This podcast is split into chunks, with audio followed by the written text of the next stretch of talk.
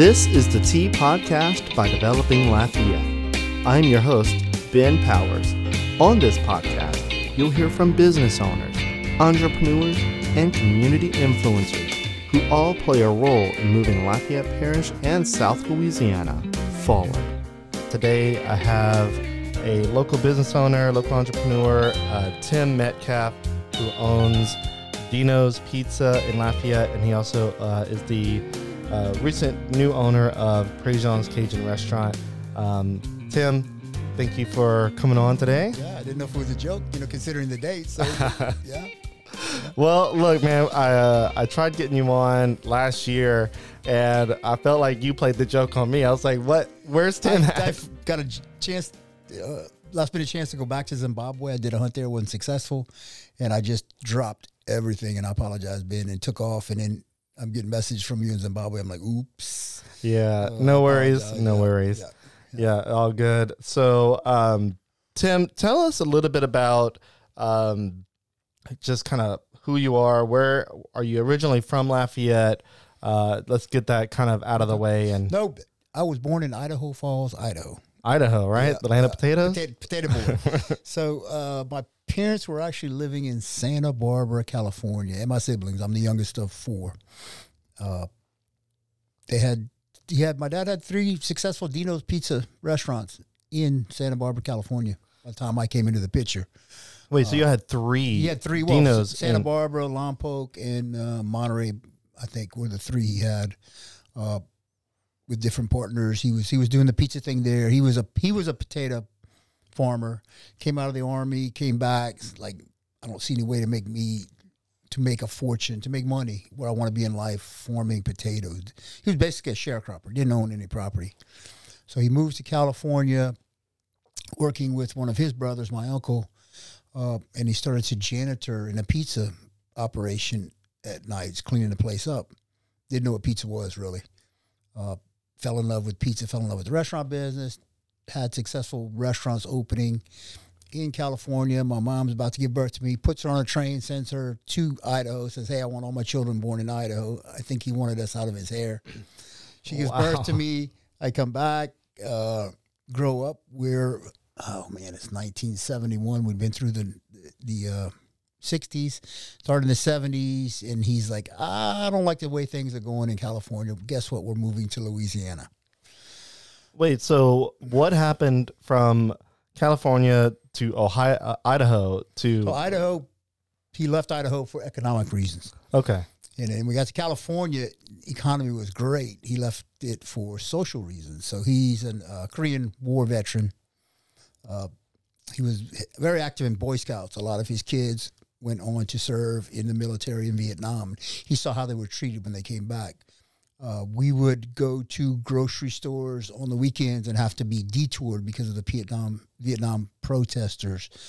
Uh, our neighborhood bank was being firebombed because they were selling war bonds. There was a lot of Manson was doing his thing not far from where we live. There was a lot of stuff going on in California that's that kind of crazy. uh, Idaho farm boy just didn't agree with.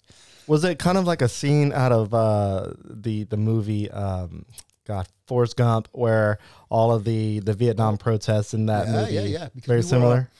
So, so the, the restaurant was in Santa Barbara. We lived in Goleta, and Goleta was right by Isla Vista. So, Isla Vista and San Francisco, Haight Ashbury were the two major thoroughfares for the protesters and the hippie culture movement. At the time. um, and it- yeah, it, it, when I see that movie, I'm like, wow, I kind of lived through that, you know. Uh, Isn't it weird? Interesting. Isn't it, is. weird to see it, It like captured in a movie? I mean, uh, obviously, um, I I did not live through that. I lived through it vicariously, uh, watching it on Forrest Gump, which I know is a a very pale comparison to what it probably was really like. Right, right. It was very uh, much more intense, much more real. Yeah, yeah. Uh, So so Idaho didn't work out financially. right. Um, did you guys didn't open any, as far as you know, Dino's Pizzas in Idaho, right? Okay. No, he was just farming potatoes, just sharecropper. All right. So he was actually a potato He was- he was farmer. a potato farmer, yeah. Right, Yeah, all right. Potato, sugar beets, uh, pinto beans, things of that nature. Uh, again, it wasn't just he could just see himself toiling day in and day out and never getting ahead. Went to California, found a way to get ahead, but didn't like the culture to raise a family. So me being the youngest of the four, I was pretty okay with it moving to Louisiana. It was just an adventure for me. Yeah, I mean, talked- you were we too young about- to really yeah, know no, I, was surfing a little bit, and I'm like, "Hey, I like surfing." He's like, "You can have, you can maybe have a horse or a mini bike. We can talk about it." You know? Yeah, I'm you like, can't surf in Louisiana. Yeah, like that's good. I, yeah, but my older siblings, there was some, especially my two oldest, there was some some uh, resentment, some culture shock. They uh, they had some problems, you know, dealing with with leaving California and their friends. And yeah, I think any yeah, kids would because they're in high school. They had roots by then, you know, boyfriends, girlfriends, and and uh, and uh, a lot of friends, you know. And I just uh, I was fine. I was good. Uh, How old were you whenever you moved to Louisiana? so so we got here in 71 i'm six, nine years old so, Okay. yeah i'm 62 And how old were your siblings roughly? You said high Uh, school? kathy was four years older so she'd have been 13 uh, debbie would have been 14 and my brother was 16 Okay. Um, are your siblings still in Louisiana or, or well were- two of them have passed so just, Okay. just my sister kathy's left and she is in uh, in louisiana yeah Okay. Okay. Yeah. So, um, did you guys ultimately, did your dad ultimately close the Dinos in California to move to the Louisiana? so my area? dad kept it running the idea was uh, his partner oliver moraga that's where the o came from my dad was dean and o was oliver moraga So a business partner? Dino's. So yeah, and uh, Dean and Ollie's Dino's. So uh, he was gonna. Oliver was gonna operate to California, and they were gonna. My dad was gonna fly back and forth, and uh, it didn't work out. So so my dad ended up just selling his percent, uh, and that that. Until about five years ago, that was still open. The Dino's. It had sold a couple more times after. But Different branding and all that good Oh, stuff, was right? still Dino's. It was Really? Dino's, yeah. But like the logo, was the logo No, similar? the logo was different, but we changed Yeah. the logo. They had the original. Ah, okay. They okay. kept the original. We changed ours when I took over. I, I wanted to. Dino's originally was a pizzeria, open just for dinner, pizzas, and a little green salad, soft drink, and draft beer. Period. My dad liked things simple, no complications. Uh, very small menu. Did well with it, but when the uh, when I took over in the '80s, when the economic downturn happened, then I knew we had to make a change. So. Yeah, yeah. So, um, your dad kept it simple, but you obviously had to make a change. What changes did you guys make in the '80s? I mean, obviously the oil Well, bust. we had to, you know, I felt we had to build a better mousetrap. So I decided to bring the Cajun food that I knew how to cook and, and I love to eat and incorporate that into our menu, into our pizzas. That's when we became pizza like no other and started putting crawfish and shrimp and crab meat and boudin and, and andouille and, and all these great items we have here in South Louisiana on a pizza. My thought was, you know, everybody thinks the original pizza was Italian food and you got to have Italian toppings and that they just put themselves in a box. And I just looked at pizza as a vessel to build a platform to build on. So you could put Asian food, you could put Hispanic food, you can put Americana, you can put the Italian, you can put the Cajun, and you can do fusions of everything. So, and it's worked out, you know? Yeah. It really has. Yeah.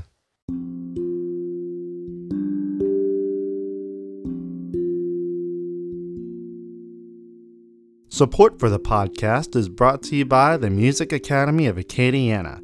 Acadiana's top choice for music lessons in piano, guitar, voice, drums, violin, saxophone, flute, audio production, and more. They teach students of all ages and styles. They have sent students to college to compete in major music competitions and have also premiered on major TV music contests like American Idol and The Voice. They are founded by Tim Benson, who is a University of Louisiana at Lafayette Music School graduate. The Academy has been voted as a top finalist in the Best Music School by readers of the Times of Acadiana since 2016, and they have won the National Music School of the Year Award in 2014. Their goal is to make music lessons fun, educational, and to help foster the next generation of musicians and creative thinkers. You can find out more at their website at www.musicacademyacadiana.com. You can also check out their Facebook, Twitter, and Instagram for more information. Our tech sponsor, The Orchard, is Acadiana's only Apple authorized service provider. They provide services for Apple products, whether it be a broken screen or if you need help trying to figure out an app. The Orchard has your back. They helped us by giving us an iPad to continue running our show since our show is dependent on Apple products. So, with that, check out their stores. They got two locations in Acadiana one next to Buffalo Wild Wings off of Ambassador in Lafayette, and at their new location in Carencro next to Super One Foods. You can check them out at theorchardstores.com or in person to make sure that all of your Apple products are taken care of and up and running and working as they should.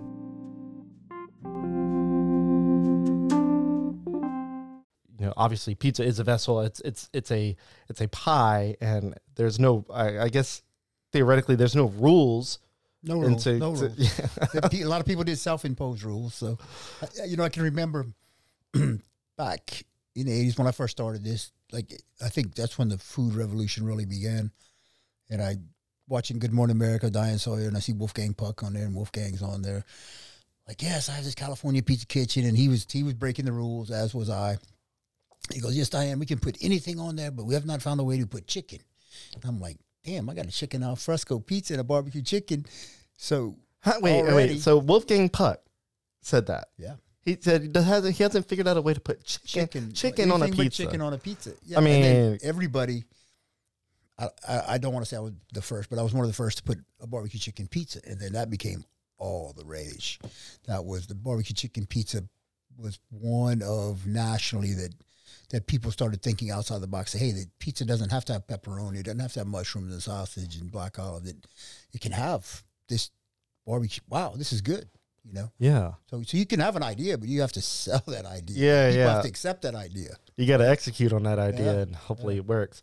Um, so what is your favorite pizza? It could be your pizzas, or it could be anybody's oh, pizza. man, What's it- your it- favorite? It just depends. Right now, I'm kind of on this raging Cajun kick, but I add black and green olives for that salty component. So I get the heat and the sweet Yeah. and the yeah the Yeah. pepperoni and, and but I go back. Sometimes it's just a cheese pizza, Ben. Sometimes I love pizza, man. I eat it four days a week.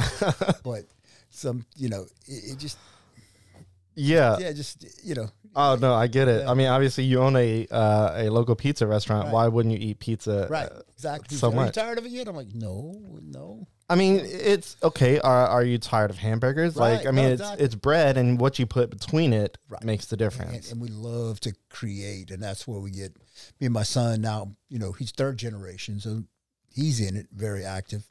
He runs a South location, and him and I will go back and forth. We have uh, we've had competitions where we uh, come up with pizza of the month or new burger recipes, and and uh, you know sometimes I win, sometimes he wins, sometimes I cheat and win. Works, you know, Okay. so, yeah. yeah, and you guys have a a burger, right? It's it. You still got you still have the pizza burger, right? We have the pizza burger, yeah. Yeah. So one of the first uh, ones to come up with that as well. So Let me tell you, I've never had the pizza burger. It looks like a lot. I get uh, bad heartburn, so I'm like, I'm looking at the picture and I'm just like, I can feel You it can well feel it, enough. yeah. I'm like, God, I need to take a time just looking at the it's picture. it, it is a lot, but it's a uh, it's so unique and and and it's good. It's surprisingly good. Simple. yeah, yeah. My wife likes uh, y'all's. Uh, I think it's the pasta salad. Pasta salad. Yeah. Um, yeah, that's uh, that's our best selling salad. Oh, I bet. It's pretty yeah. it's pretty unique uh, for the area too as well. Yeah. So. I know. I don't want to bore people telling uh, telling people what my favorite stuff is, but uh, my, one of my favorite pizzas is there, and I'll go ahead and bore people if they want to. But uh, my favorite is the Hawaii Five O. Mhm. Um, you know, people say, "Oh, you can't put pineapples on a pizza. Oh, you can most look, definitely put pineapple on it. look, it is so good, and you have candied jalapeno. jalapeno peppers. Like that's, and it's so different. And the chicken is, it's not like um, cut chicken. It's like It's sausage. crumbly. We grind it. We Yeah. grind it up. We uh, we grind chicken. Well, well that chicken sauce has been a huge success because it's on the Raging Cajun as well. Yeah. and it came by kind of accidentally on purpose thing. Uh, we for years you buy we sell a lot of chicken salads, chicken sandwiches, uh, and you buy your portion breasts four ounces and six ounces, and by the time you thaw them out, the fours, the sixes are fours, and the fours are two and a halves. And I'm like, man, I feel like I'm ripping my customers off, but I'm paying for it. But it just, I don't know. I felt bad. So we started cutting our own chicken. We buy whole chicken breasts and cut them down to a portion size. We had a lot of waste left, scraps left over, and we're like, man, what do we do with this stuff? I, I have no idea. Yeah. So I, so I made a chicken sausage, and you know, it put it on the menu, and hey, it was going so and so, and then we came up with the five zero and the, and the Raging Cajun, and now we buy cases and cases of chicken as well, and just grind them straight. Uh, we put the candy jalapenos in that chicken sausage as well. So Really? So so the pizza not only has whole jalapenos that are candy, but it's, it's mixed in the up chicken. in the, in the sausage. yeah, Yeah. it's good stuff. And then I think I, I tried your barbecue chicken pizza. It was good. Um, and obviously you guys have a great uh, special. It's like around seven, eight bucks for a pizza, a drink, and a salad. Right. Look, look. te- let me tell you, that's probably my go-to. Because Yeah. for lunch, I try to stay around that under ten dollar range. Right, and it's right, perfect. right. And that's yeah. why we keep it on the on the menu at that price. Yeah, That yeah. value for lunches. We, we do really good lunches, and uh, my son and some of the staff like, hey, you raise the price of that. I'm like, know, that keeps people coming in. Yeah. we love- yeah, Yeah. Yeah. And look, it keeps people. I'm not a cheapskate, but No, I like a good deal. much. Yeah, exactly. Yeah. And I, obviously, I know prices rise, and you got to do what you got to yeah, do. But yeah, we bumped it up a little bit, but it's still under ten bucks. yeah, yeah. So, man, um, so obviously, we we got the story of how Dino's kind of started and how it came here. Um, what since you start since you have been running Dino's, like, what are some of the other things that you have done in the community that have you know obviously you're you we mentioned that you own Prejeans, but like what are some of the other stuff that you're involved in? I mean, we were talking before we went on and you were mentioning some of the stuff like some of the kickboxing businesses that you were in. Right. Um what are some of the other stuff you, you can't be it can't be just all pizza. No, no, no, no, no. I've diversified a little bit. You know, a little bit into real estate. Uh, the kickboxing gym we had, we opened in Youngsville. Uh, we opened another location, in Lafayette. Closed the Youngsville location to go to Lafayette. Started doing pretty well there. COVID hit. Boom. Yeah. Struggled, struggled. Tried to get it going. Got tired of operating it at a loss. We shut that down. Uh, about four or five months ago. Uh, so I own that space. We're renting that out. Uh, but I also have in Maurice, I have a safe and sound storage. I'm in partners with that. So a storage facility and Woodbriar assisted living. Oh yeah, that's right. Yeah. That's right. You don't own a car wash yet? No car wash and no Mexican restaurants. Look, I'm telling I've, you, I've been I've been approached a couple of times on the car wash deal, and I'm like, man, it, when when's that one gonna be too many? You know what I mean? I know, Yeah. I know, and believe it or not, uh, and if anybody's listening, you you might be upset, but there is another car wash coming. yeah. Yeah, there's already another one that's just starting to get built. It's not uh, not quite as uh, long as like some of the, the most popular ones. Right. This one that's coming up, it's uh it's it's going towards Youngsville off of uh, Verot and uh, near Milton, the the roundabout.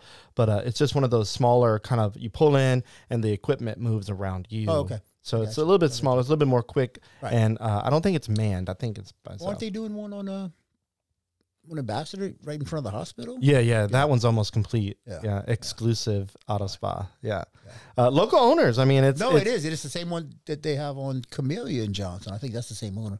Um, so exclusive auto spa by Lords. That's a different owner than classic auto spa. Okay. So classic auto spa has three. How did we get a car wash? Yeah. But look, uh, it's it's it's the talk of the town. It's been every single post that I make. I feel like people talk about car washes, and I'm like, guys, like it is what it is. But you know, apparently, per the population that we have, we have more car washes in this city than other cities around the state. I'm like, I don't know why. I guess it's a good business to get into.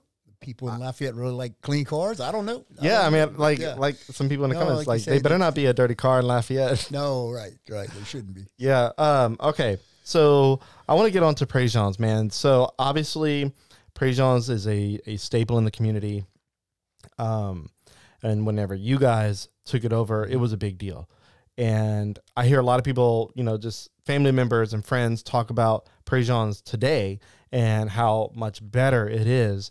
Uh, I still hear some feedback like, oh, you know, they still have some things that they need to work on. I don't know what that looks like. I haven't been yet. No, I mean, yeah, we take constructive criticism well. So Yeah, obviously. Yeah, I mean, you've been in business for God fifty over years. yeah, yeah, a little while. So So yeah, you, you should be able to the- take everything with a grain of salt. Right? Yeah. So, So, um, what what kind of led up to you guys acquiring Prejeans because Prejeans wasn't. I want to say this is in the pandemic situation. It wasn't in a good spot even before wasn't- that, right? It wasn't. It wasn't. Uh, they they. Uh, Mr. Bob Guilbeau uh, founded Prejean, did a great job, brought James Graham in.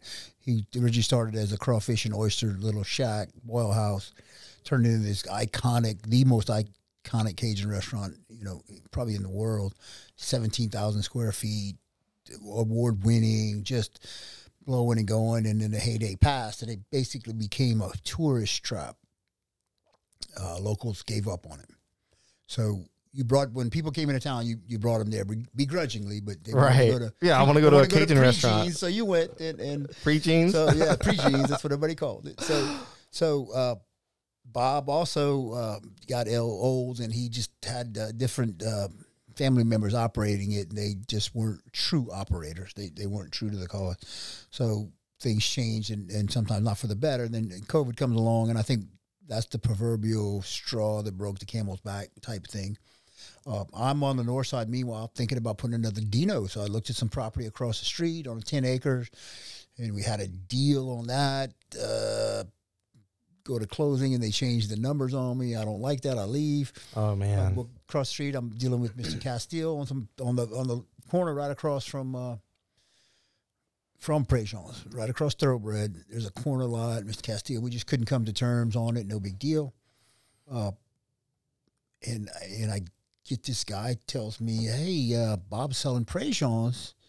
Would you be interested?" And I I don't know. Again, I'm working on another deal. I don't know if he wants me to consult for him or purchase. So he calls me in his office and he goes, "Hey, what do you think my restaurant's worth?" And I just go in there as a, as a very seasoned restaurant veteran, didn't look at any paperwork, didn't look at anything. You just to- eyeball it? Just eyeball it. Just Yeah. eyeball it because you hear, you think you know what they're doing. You know, there's a lot of stuff going around town. And I know the number of seats they have and how busy, and they, they still had a pretty good social media.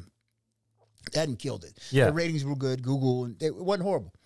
So uh, I say, Bob, it's between this and this. He goes, man, we're close. I'm like, wait, You're we- close. we're negotiating. He goes, he goes, yeah, absolutely, we're negotiating. So we uh, we started negotiations, and and by the end of the week, I had a number, an offer, firm offer for him. But I told Bob, I said, look, I have to be open by Lent because I know how Oh yeah. it works. Oh so yeah. this was uh, October. I'm like, uh, this place needs some work. You know, I know I can flip it. I just I just remodeled both of my restaurants. So I still have my team together, and I called them. They were available. It all fit together. I said, Bob, we got to close Friday. So we had the attorneys in the office. We kicked the attorneys out of the office, scribbled it down, the, the agreement, shook hands. Attorneys walked back in and said, "This is what we agreed on." They're like, "But, but no, no, this is what we agreed on," and we closed the following week. So Wow. So from from negotiation point, I mean, it, technically you didn't know you were going into a negotiation. I didn't. I didn't. Um, from that point to closing, how what was the time span? About two weeks. Two weeks. That's pretty quick. Very quick. My wife didn't even know. God. I didn't even consult my wife. You didn't- son. My wife, and I tell her, I'm like, hey, I just bought a restaurant. She's like, oh, how about Prejean? She cried. She physically cried. Big. She was like, we don't need another. I'm like, baby, I promise you I can make this work. You just, you, you always want to do all this work. I don't know. We're getting older. We want to, like, "Ooh, I got Oh, this. And now she, I said, you don't have to do anything. We, we get it open and it, everything's going well. She's like, I'm gonna go help you over there. And, uh, she's, All proud, right. she's proud of me. She did. She just, so uh, she was scared at first. She was scared. Yeah. scared. Okay. So it wasn't tears of joy. It was tears like, oh my God, what are you doing? Right. right you didn't right. just buy a car, Dude, who buys a, who buys a restaurant in the middle of a pandemic? You know, yeah. uh, especially in during a pandemic. Yeah. Good grief. And, and a giant restaurant. It was it was a big uh, it was a big price tag on it. You know, I, Yeah. didn't, I didn't steal it by any means. It was fair price, but it's a lot of a lot of zeros in there. And, Yeah. uh, yeah. So, so obviously you bought it because you knew you could do something with it. Oh, absolutely, Um, absolutely. how's it doing today? Great, great. It, it, it's uh everything we envisioned. We're not where Bob was in his heyday, but I don't know if that's where I want to be. Yeah. that that's you just it's too busy sometimes you're putting stuff out you're not proud of so we're able to control it a little better um, a lot of hands on um, but yeah no it, it's it's good it's good Okay. business is good we just Yeah. talk about a little bit of employees, wages, and and and inf- inflation. You know that that's just a new dynamic. Uh, we've not dealt with all at once, so we've always had. Sometimes labor is better, than it's worse. Sometimes you have inflation. Usually, when you have inflation, employment's good. I've never seen like the perfect storm where it's all. And so, are you struggling to get uh, keep workers to keep employment up, or Oh, you- absolutely. yeah? Absolutely. I mean, a lot of Restaurant, restaurant business is always a challenge. It, it'll be a challenge. even before the pandemic. even before yeah. the pandemic. Restaurants are hard to staff. I mean, you probably have a turnover, high high turnover you do rate. your yeah. dishwashers and Yeah, some some position. You don't turn over your management, your kitchen. You know, your lead people don't turn over uh, very often.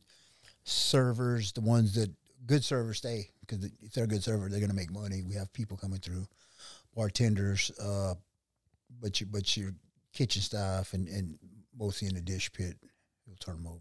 Well, yeah. I mean, that's a those are dirty jobs, as uh, Right, Mike right, right. Rowe would Yeah, say. it's a tough job. It's a really tough job. So, Um, I worked at uh, Chili's whenever I first moved here in t- 2010. Um, so obviously, I'm more fresh to Lafayette than you are ever. right. Um, I moved here and I worked at Chili's for a little while. I never had. I had a server job, I guess, when I was 15. Technically, before I was legally able to work, right. I was getting paid under the table, and I had like a small little small mom and pop restaurant that I worked at. But I didn't like. It wasn't the same. Working at a a a well known, well established restaurant that's busy and the dishwashing systems are wild and you not, it's not just like throwing stuff in a little container and rinsing some stuff off and sanitizing. this is like that's not, yeah. some big deals. Um, you know, I, I got I got to see all the the back end stuff and, it, and it's a lot of work. It's a lot of dirty stuff, uh, and even just being a server, that's hard work too because you got to deal with the You're on your public and feet, and you're dealing with the public and their moods. and- yeah, and, the cooks. If uh, the problem is you're the fall guy as a server, so if the cook cooks your temps your steak wrong, if the cook if they're slow ticket time, uh, the French fries are cold, anything they do in the back of the house reflects upon you because you're the one the customer is going to fuss at. yeah, yeah. or, I mean, or you- not tip you. as a as yeah. a server, you're the, you're technically the face of the company. Correct. Yeah, I mean, so Right. uh, that was drilled into my head a lot for the like four or five months that I was at Chili's. Like uh, the manager, the general manager at the time, he actually told me whenever I was leaving, because I'm a graphic designer normally with my my work when I first moved here, and I had gotten a job in Lake Charles, um, you know, working remotely, and he wanted me to stay at Chili's so bad, but he told me he said like I gotta admit, like, almost fired you the second week that you started. I'm like, why? He goes. I just didn't see it in you. I'm like, you know what? I almost didn't see it in myself either. I was about to quit too, but But you stuck it out. So yeah, I good. stuck it out because you know what? I needed to make rent. Yeah. I was Oh, I I was living actually in Cancun. I was living behind the Chili, so there was an apartment complex back Mhm. there, Right. and um, I would work. I would walk to work, Right. and so it wasn't that bad. I mean, summer was hot, but um, you know, I needed to make tips, and being a guy, um, this you know, this is kind of going into the uh, pay equality situation. Mhm. But being a guy in a in a tipped based industry, that's hard. It's hard. You want to talk about pay gap? Yeah. Like being a woman, being You're a cute lady, girl. Yeah. Yeah. Yeah. like you Yeah. get tipped so much differently. And Eh, Well, you know, in Chili's, but if you go to super high end, oh yeah, yeah, I think I think it levels out. yeah. I think it Oh no, no doubt. But like Yeah. most But no. most people get their start in the smaller, No, I. I guess Right. smaller establishments, like the entry level establishments. Right, right, right. And um, I remember a time where a lot of the ladies that were working there, young girls, and they were bragging about how much they made. Uh, you know, they worked the double shift, and like they were bragging how much they made, and like it was over three or four hundred dollars for that night. And I'm like, Right. I'm like, oh, this is good. I'm gonna be able to make three or four hundred bucks. Right. And then I go work a double and like bust my butt for eight nine hours, and I leave out of there maybe with a hundred bucks. I'm like, what? like, Yeah. what happened? Yeah. I mean, I was like, dude, what are they doing? Like, and obviously, the, the name of the game is get Be- people just be- up. Just being cute. Yeah, yeah. And alcoholed up, cute. too. Yeah, yeah, yeah. yeah. Get Uh, them liquored up and being cute. And uh, But yeah, it, it's it's interesting. But I don't want to stay there too long. But I just No. kind of sharing my uh, my brief experiences. So back to Prejean's. Okay, so w- you guys, you kind of mentioned it. You kind of alluded to it. You don't want to go back to what Prejean's was was back in its heyday, so to speak. right. Um, what what does that mean to you? the, the tour buses. They they had someone. Uh, their whole job was just bring the tour buses through. Just bring the buses, bring the buses, bring them through. Fight for them. Uh, you know, back in those days, you had uh, Randol's. Uh, Mulate's was still around. Yeah, rest in Uh, peace, Randol's. Yeah, and, and they uh, Crawfish Town USA, and they would they would all everybody was fighting for those tour buses. Who could there was kickbacks, there was companies, there was all kinds of ways, and and, and being. I mean, there's no more you lost, no more Randol's. I'm kind of like almost a sole survivor, and now they're, coming to me like, "Hey, want to do these buses?" I'm like, "Yeah, see, I'm not doing a bus on a Saturday night." So why not? You know, it's easy money. I'm like, you know, it's not. I have all these locals that aren't going to want to wait an hour, or if you sit down, you and your wife come in, Yeah. and that and that bus comes in, and their ticket gets turned into the kitchen, and you're a two top right behind them, and it takes you 45 minutes, 50 minutes to get your food. You're like, man, what, this is crazy, you know. Um, so we try not to do them during. We're very picky about when we take buses. We'll, Okay. we'll take them, but it's got to be a certain time. And we're also backed up on the music. I love the idea that we need to help culture. Music is culture of Louisiana, uh, but the music all day and all night. You know, I'm talking to my customers, the locals, and they're like, sometimes we just want to talk. Yeah. We don't want the music. So we, we do music three, four nights a week, and we don't do music so we can kind of satisfy everybody. So we're just not just a, you know, pumping the people, running a bunch of specials and trying to get them through the door and just volume, volume, volume. We're, we're pumping the brakes a little bit. You're not trying to be too cliche with the whole Cajun Right. atmosphere. Ex- And it's Cajun, but I mean, Cajun people like to talk. I mean, They do. and sometimes we don't know when to shut up. Yeah, right, right. Yeah. and so especially if, if there's alcohol involved um you know and it's just that's how that's how families especially in cajun culture uh you know hang out they they talk they drink and they enjoy that around the kitchen table. Yeah, yeah and it's good to have music but sometimes music can be a little overbearing it can be. Yeah. it can be. but if it's like if it's You did a few Zydeco lunches and in that in that metal wood metal building. You couldn't. You, you weren't having a conversation. Huh? Yeah. you were screaming at the waiter. What? What do you want? Fried what? um all right all right so we we we don't want to be too cliche but we still we want to keep the cajun culture alive. And i like the fact that you're prioritizing your busiest times for locals because i think that was what a lot of people expressed that they didn't like about Préjean's was that yes it's it's the cajun culture look and i guess somewhat of the taste. Right. but you know people that lived here it's almost like going to vegas the people that live in vegas don't go to the strip They don't. they don't want they may The they work prices are it too expensive. Right. Yeah, and they just they work it but they don't want to be on it for enjoyment because it's not enjoyable for them No. so it's kind of like i think it got to that point maybe where that's a good good uh, correlation. Yeah, yeah. It, it uh, the the locals would stay away unless someone came to them and said, "Hey, I really want to go to Préjean." No, Yeah. was- and i'll be honest we we went a few times before you uh, guys acquired it Right. and it was good i mean I, I didn't have anything that i didn't like i'm not a big seafood person so i didn't i can't tell you what the seafood was like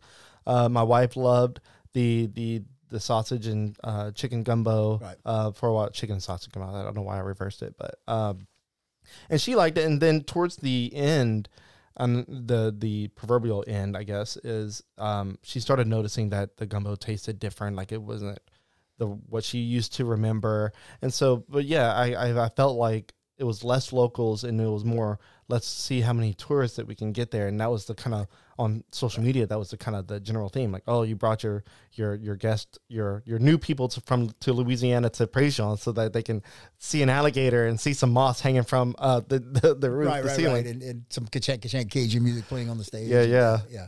and I, I mean, and that's that's obviously something that is fun for people to see. But again, going back it, to it the served locals, the purpose, but it more like wasn't the real thing. It was almost like yeah. And then you guys, what you expect. I- guess the things that we don't like about Cajun when we watch a movie, the fake accents, you know, and the, and it wasn't true Cajun, so we tried to get some more realism into it. yeah. you know. And then you guys uh, during the renovation process, you guys knocked down a lot of walls, and opened it kinda- up. yeah, you opened it up a lot Bob, more. Bob had a lot of walls in there because he he had some amazing pieces of artwork, just amazing. But he had so much; it was almost like a museum. It was cluttered. So we knocked open walls, cleaned it up, lightened it up, and then put these beautiful pieces of art where they could be seen. And so many people came up to us like, "Man, I've never seen that. Did you buy that?" I'm like, "No, it was here." no, no, I, I've been coming for 40 years. I'm like, "No, I don't know when Bob bought it, but it was here." Like, I don't believe, but it was. We didn't. We didn't have to buy anything. Yeah. we just moved it around and and took a lot out. So Okay. There was a, a lot to take out. So I bet. yeah, All right.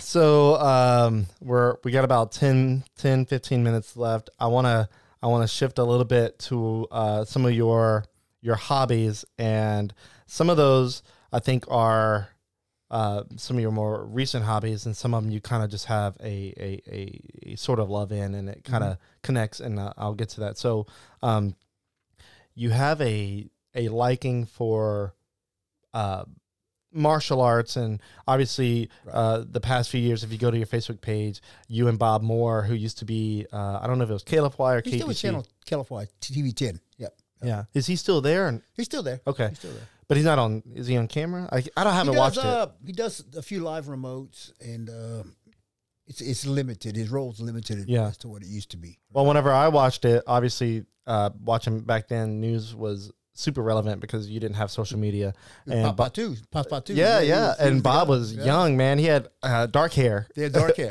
He had a lot of it too. Yeah, And so you guys, I think it was like 2017, 2018 ish, uh, actually had a match, right? we did.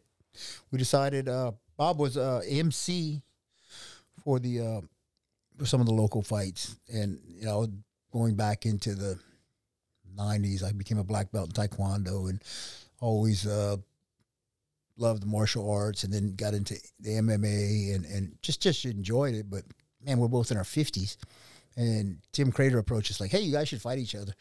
Like we were friends. He goes, "Yeah, but you know, friends fight." I'm like, "We do. We've always fought with friends. You you you know." And he goes, "Why should we?" f-" He goes, "Yeah, get it out of your system. I know you. I look at you guys in your eye. I know you want to do it. Why don't you do it for charity?" I'm like, "Bob, are you? What do you think?" He goes, "All right, yeah. I've always wondered what it's like to make that walk. Instead of walking in as an announcer, I'm like, well, me too. Let's do it." So we set it up, and we did a uh, kickboxing exhibition at Cypress Bayou, and. uh he goes, Well, how's this going to go down? I said, Bob, I love you, but I'm going to try to knock your head off when we get in the ring. And he goes, Well, I love you too. So, um, and, and Bob was Bob was tough, man. I found out after I accepted that he boxed in uh, in the army, and he used to be a professional wrestler, like the WWE wrestling man. type. It was a low circuit, but Yeah. I was like, wow. But uh, it, it was a good time. We, we raised a lot of money for um, for breast cancer Okay. and uh, had fun. And two old guys knocked something off their bucket list. It was pretty big. And, and Yeah, not Yeah. something you do regularly. no, yeah, no, that takes a beating on You you. know, of course, after that, right, I'm, I want to do another. My wife looks at me, and I knew the answer was no. So yeah. So who who was there a winner in that in that fight? I was awarded the night. Yeah, All right. I think we both won. Yeah, there you go. Yeah, I mean, if you're raising money for a good cause, you both Yeah, win, obviously. absolutely. But Yeah, uh, and we both, you know, still good friends to this day, and uh, both walked away with no long term disabilities. So, uh, that was important. We, we had some we had some gentlemanly rules. We weren't going to kick each other in the knees and in the head, so it had to be like torso and uh, but but uh, yeah. yeah.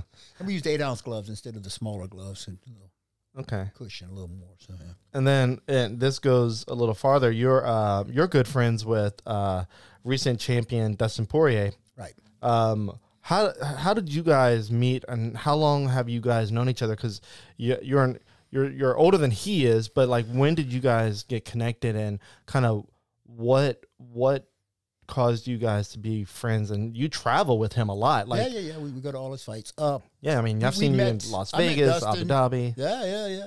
Twice to Abu Dhabi. So we met in uh, I don't remember the year, but Dustin was still an amateur. I don't think he was twenty years old.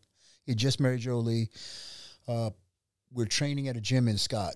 Cody McCown had a physical fitness gym, so this is uh, strength and conditioning, and they had a class that fit my schedule, but it was it was just fighters. It was just the fighters. It was Dustin. It was Albert Stainback. It was Mason. It was boxers too. Mason Menard, uh, Tim Credeur, and these guys would go in. They had this really rigorous workout where they were doing five five minute rounds of intense exercise with one minute in between, emulating a, a professional fight, main court fight. So I'm like, man, I can do, fits my time slot, and I can get a great workout in a short amount of time. Perfect. Let's do it. And uh, Dustin would show up, and, and this kid had something in him that the other ones didn't. He was there no matter what. He never had an excuse not to show up. He never had to. Once he got there, he worked out. So a lot of I watched some of these fighters, and and and uh, man, I'm I'm outworking them, and I was in my 40s. Mhm. Like, guys, you need to step it up a little bit. You know, you really want this for your lifestyle. I said, look at Poirier, look at Poirier, and we ended up sponsoring him, and uh, and just became good friends. Stayed in contact. Started going to his fights. Him and my wife, or my wife and his wife, became really close. Uh, my wife is the only person I think that calms Jolie down. She sits next to her in Oh, all the yeah. fights. So some of the fights I don't get to I don't get to sit next to you know, uh, my wife does. So uh, so but that's cool. Uh, we have a good time. Uh, he's a great guy. We've uh, we've gone on to do. They put me and Karen, my wife, on the uh, Good Fight Foundation. So we're doing a lot of good things in Lafayette with them.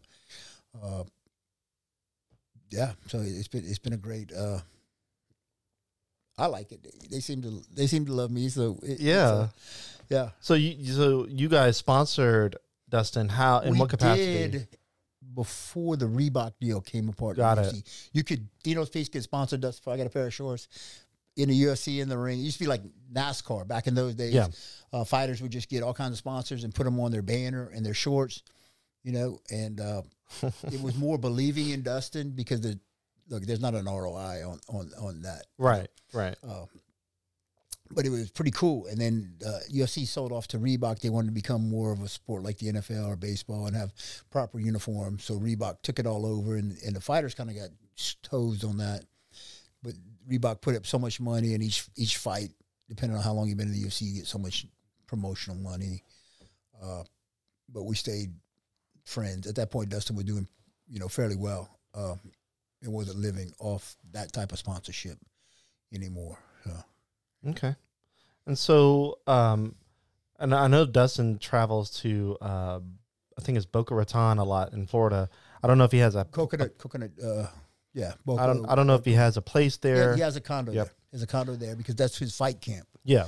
Is it with American Top Team. I, I figured that was something because he's always there training. Mhm. Um, He's in Florida right now, actually. So yeah. so how do how do the trips in Abu Dhabi go? Like, how, why why way over there? Well, the first one was the Khabib fight, and and uh, like the further his fights are away, the less of his family goes. Usually, just it is what it is. But uh, we had other plans. In fact, I was in California elk hunting, and and Dustin calls, "Hey, took a fight in Abu Dhabi," and I'm looking at the dates. I'm like. "Ugh." So Jolie calls Karen, and I said, "Look, Karen, you just go with Jolie, and I'll figure it out." So I ended up flying straight from California. Talk about a long flight. I was Oh, on the yeah. West Coast. Ended up in Abu Dhabi. The, the plane got we had someone pass away on the plane. They stopped in Bulgaria. It was it was crazy. But we got there. I've never been so hot in my life, man. I landed at midnight, and it was still hotter than it is in July in Louisiana. Over hundred degrees, Oh huh? man, God, just- at night? oppressive because you, everybody goes, "Oh, it's a dry heat. You're in the desert." No, you're on the Arabian Gulf. You're right there. It's yeah. And then when the day came, it was even worse Yeah, because I I, never bet. cooled down that whole trip. So we go back for the Conor fight, the second Conor fight. We go back, but we went back at a good time of year, and it was it was actually really pleasant at that point. But we were that was in, right in the middle of COVID. We went to Abu Dhabi. Nobody could go, and and I talked to Dana White himself. I said, "Look, man, me and my wife are going. Period. You just got to find a way for us. I'll, I'll find a way to get in the country. You got to find a way for us to get in the arena." And they ended up doing it, but we couldn't fly to Abu Dhabi. We had to fly to Dubai, and they're two fiefdoms. They're totally different. Yeah, So when they cross, they're trying to put ankle monitors on us and uh, saying we can't. We, it was crazy. That we sounds got an wild. and we got out of it, but we still took ten COVID tests. There was there was five tests to get there, four tests to stay and one test to get home Good in a matter of five days. So we were locked down in our room for uh, for three days. You guys really wanted to go watch. We really wanted to go. Yeah, we really you- wanted to go, and it turned out to be. That's when he knocked Conor out. So that was the yeah, yeah, yeah. the premier fight. The mo- I mean, I'd do it all over again in a heartbeat. So Yeah, yeah. That was uh that was an interesting Special, interesting yeah. fight. Yeah, yeah. It was Some weird too in the fact that so that fight, I got up at four in the morning, four a.m. Got to the arena at six. I'd already missed two fights. Wow. We were, we were celebrating by noon. Dustin was done. We were celebrating the victory. Yeah, yeah. It was uh, because they wanted to do it for American television audiences, right? Yeah, So- yeah, so yeah. The time different.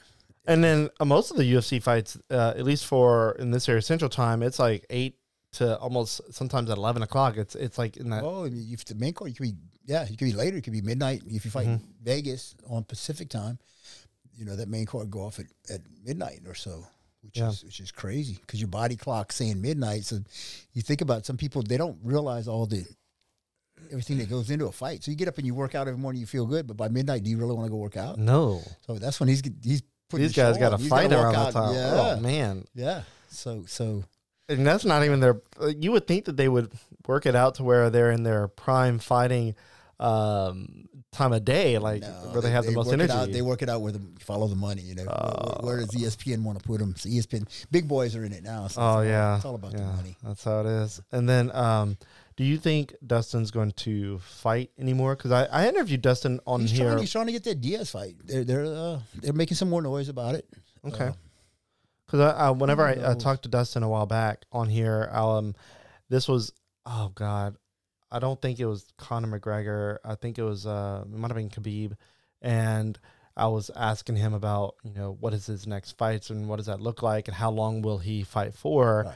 and um, you know he did, he really didn't know. He said you know whoever pays more kind of situation, and then I want to say not long after that the Conor McGregor Right. uh, fight popped up. I'm like, dude, this is a this is gonna be a big one is- yeah, because that guy Conor talks so much smack. Conor's the number one. He his pay per views sell more than he, he sets the record.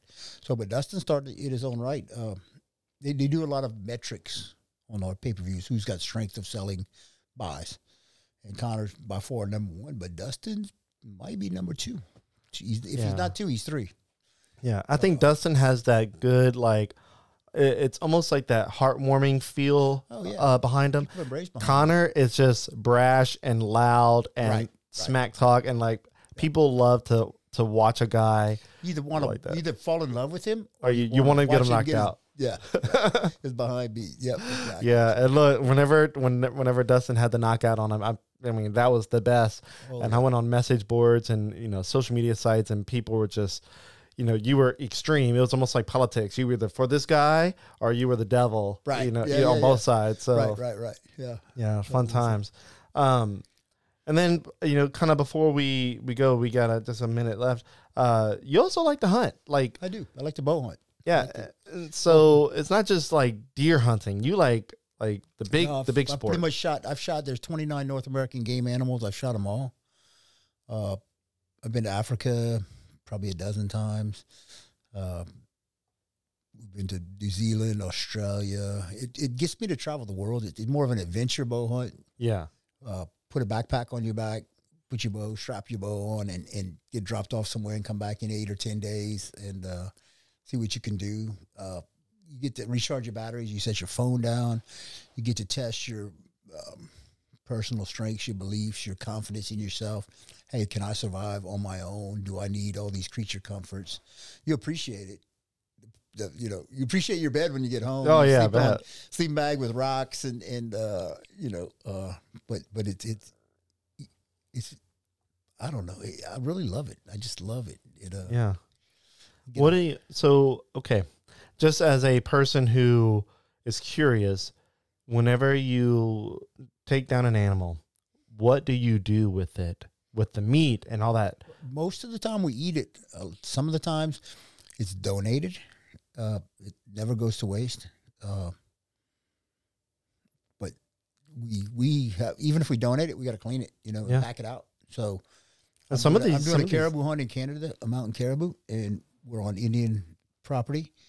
And what we don't consume in camp, we, when we pack out, we'll donate to to the uh, Native American people that own the land. But we have to pack it. They'll fly it out in a helicopter, but we have to pack it, and we may be, you might be a mile, you might be five miles from the helicopter site where they're going to pick you up. These are 400 pound animals, man. And you've already you've, you've got 70 pounds of gear on your back already that you're hiking with, and where you set up that base cage, just get it's work. It's work. Yeah. Um, yeah. I mean, I got a few more years of these hunts left in man. I'm telling you, and then it's oof. um, and, and this might be uh, I don't know if it's a weird question or not, but it's just a question that I have in mind. Is what was your favorite hunt? Like, what I don't know. It's, like, it's not weird. I get that all the time. and I- yeah. I don't know because it's, it's could I say it's my next hunt? I'm always looking forward to the next adventure. Or was it my last hunt? My most recent memories. I have some hunts. Uh, like I shot a really big mountain goat once, super challenging, probably my most challenging hunt. Uh, I ran a marathon. Never been a runner. I ran a marathon before the hunt to train. She ended up shooting a world record mountain goat with my bow. Um, I was in really good shape before, and I still lost like 17 pounds on the hunt. Oh wow. Just beat my body up, but really tested myself mentally because we were just miserable the whole time, physically and mentally both. And I, and I, I didn't fold. You know, I, I so maybe that one. Uh, hunts, you know, we did a four generation hunt once. My dad, my son, my grandson, and me. I mean, who gets to do four generations in, in a, a bear hunt in Canada? And we had friends with us. It was a great time. Maybe that one. Uh, yeah, it just a lot of great memories. Favorite, you'd have to put that in context a little more, but just I've had I've been blessed and had some great hunts and great times in the woods. Yeah, I mean, obviously, you with the the fourth generation hunt. I mean, that's a good bonding experience. Oh, I'm sure. Oh, yeah, it is. It is, and to see, you know, the grandson get away from the wi- the women of the world. I hate to say that like that, but you know, to become a starting to become a he's, he's like twelve years old, and he just becoming aware of I'm turning from a boy to a man, and his confidence, like, hey, you know, go go. There's a there's a river here. Uh, go play in a boat. Be careful, don't fall out of the boat. You know, stuff that mom would have just like no. Oh, yeah. yeah. can't do that. Put him in a.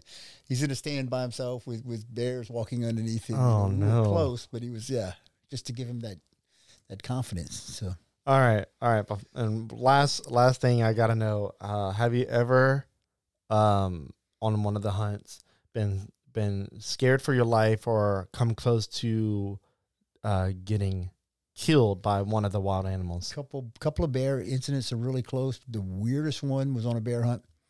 I actually sneezed, but I tried to suppress my sneeze and hold it back, and I blew a blood vessel out of my nose and almost bled to death. So I Wow. bled profusely for hours, and uh, yeah, I was back in the woods by myself. They drop you off and say, "See you in about eight hours," and I did it early in the hunt, and and uh, couldn't stop my nose from bleeding.